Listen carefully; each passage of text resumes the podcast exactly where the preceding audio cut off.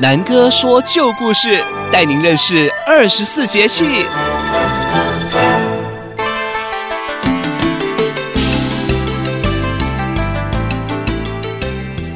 各位大朋友、小朋友，大家好！又到了南哥说旧故事的时间喽。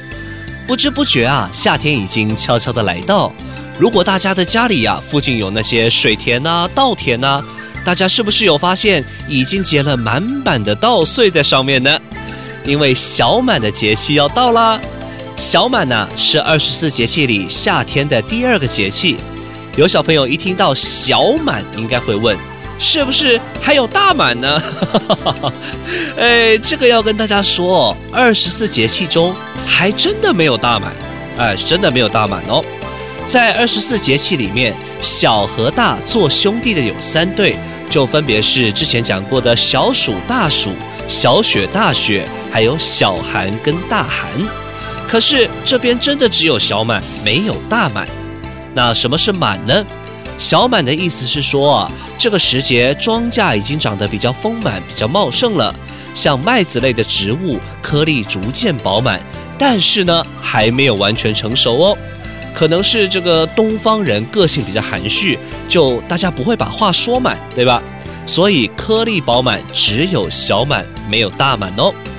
物至于此，小得盈满，谓之小满。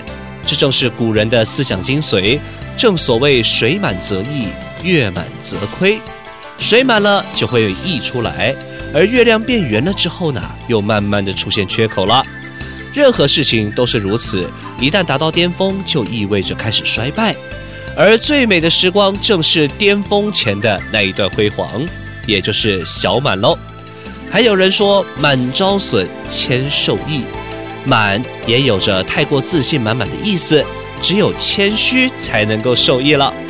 好，今天呢，南哥就来说一个谦虚的人的故事。这个人就是京剧大师梅兰芳。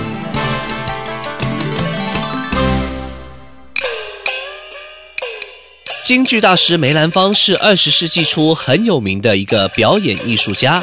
他不仅仅在京剧艺术上有很深的造诣，而且还是很会画画的高手哦。他拜了知名的画家齐白石为老师，虚心求教，总是非常的谦虚礼貌，还经常为我们白石老人磨墨铺纸，准备画画的材料，就是一个学徒的一个样子啊，完全不会因为自己是有名的演员而感到骄傲。有一次，齐白石和梅兰芳到一个人家里做客，白石老师先到了。他不衣不鞋，穿的就是非常的普通，有点破烂哦。其他的宾客朋友都是社会名流，大家是珠光宝气，穿着非常的奢华，还有西装或长袍马褂这一些，都是非富即贵的人家。那齐白石呢，穿这样就显得有些寒酸了。这时候啊，听到宴会上的几个女士纷纷对白石老师品头论足。哎呦，这谁家的仆人啊？没教好，乱闯进宴会。身边还有些同伴也说：“就是啊，谁会在宴会中穿得那么寒酸呐、啊？哇，真是没礼貌哎！”哈哈哈哈哈哈。不久呢，梅兰芳就来了，主人高兴地迎接他。哎呀，梅老师您来了呀！欢迎欢迎，您能来呀，真是让寒舍蓬荜生辉啊！其余的宾客呢，也都蜂拥而上，一一的和梅兰芳握手。这时候，梅兰芳说了：“哎，有看到我的老师吗？”然后他看到了被冷落在一边的白石老人，他也顾不得别人伸过来要求握手哦，他挤出人群，向画家恭恭敬敬地叫了一声“老师”，向他的老师致意问安。在座的人也非常的惊讶。老师，怎么可能？他是梅兰芳的老师，讲的话，怎么可能？是不是被他听到了呀？怎么可能？齐白石对梅兰芳的举动深受感动，几天之后送了梅兰芳一幅《雪中送炭图》，而且题了诗。诗上写的：“记得前朝享太平，布衣尊贵动公卿。如今沦落长安市，幸有梅郎是姓名。”这幅画后来也变成各家争相收藏的名画。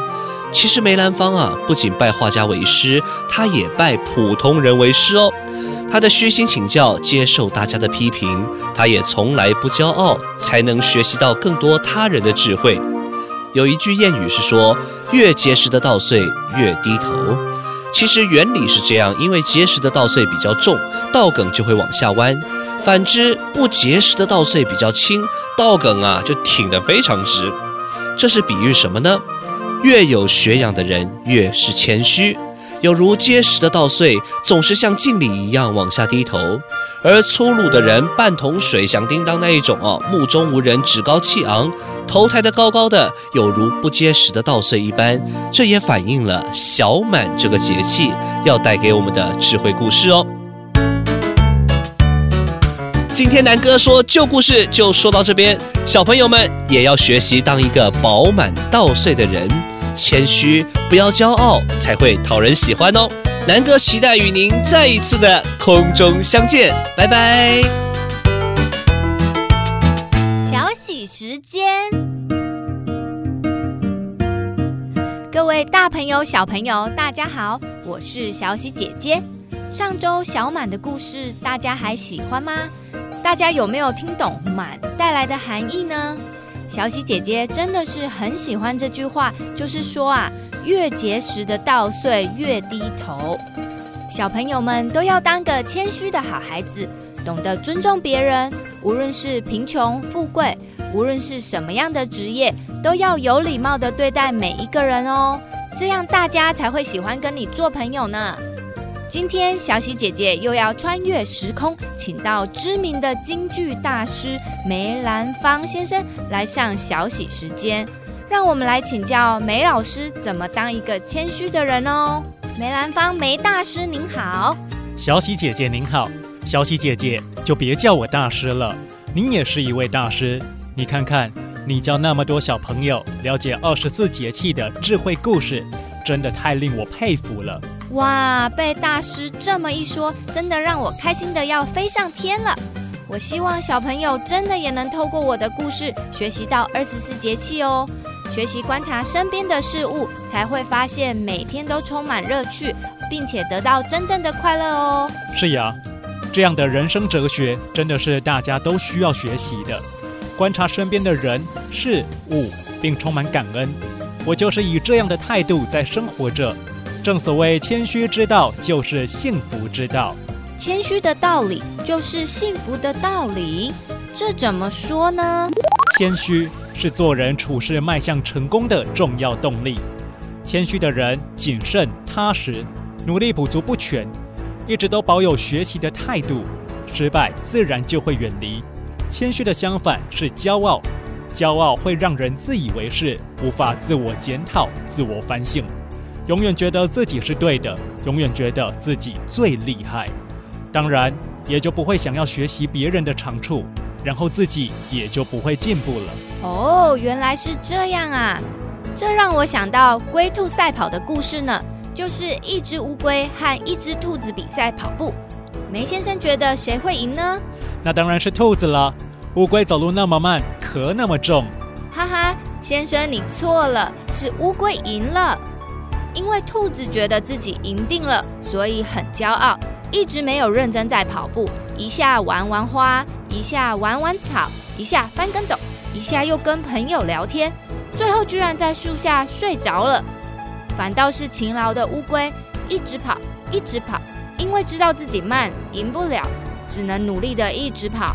唯有努力的一直跑，才有机会赢啊！如果连努力都不做，那就一定会输的。啊，原来是这样啊！哎，这个故事真是好啊！我下次一定写进剧本里，把它给演绎出来。你看，小喜姐姐，您真是我的老师呀！哈哈，真是不敢当。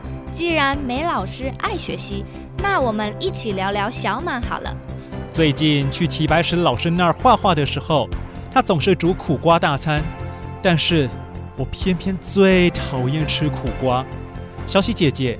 您知道苦瓜是小满时候的产物吗？诶，真的吗？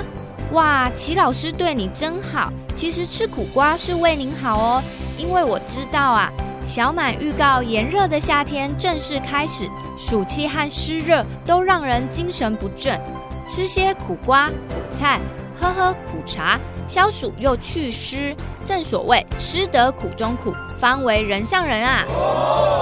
哎，这个苦和那个苦是不一样的。对哦，当然梅老师在学习京剧方面是吃了很多苦，所以才能成为大师啊。所以吃苦瓜对您来说不算什么啦。说到小满时期生产苦瓜，俗话说花季在清明，雨季在小满。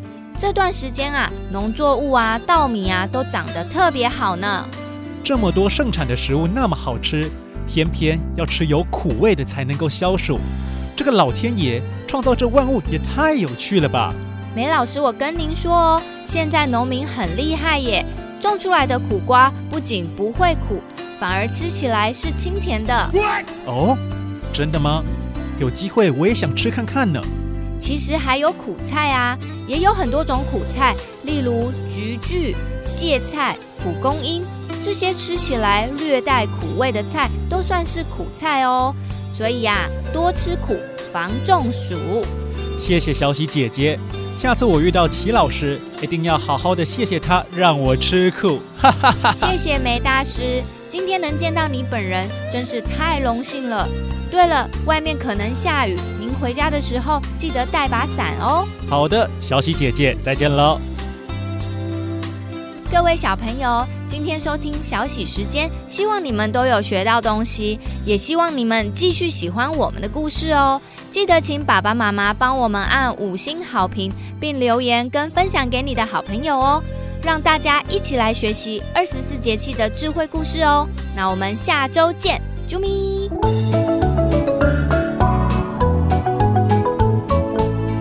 好吃的汉饼都在旧振南。传承汉饼文化在旧镇南。以上节目由旧镇南汉饼文化馆与正声广播公司高雄台联合制播。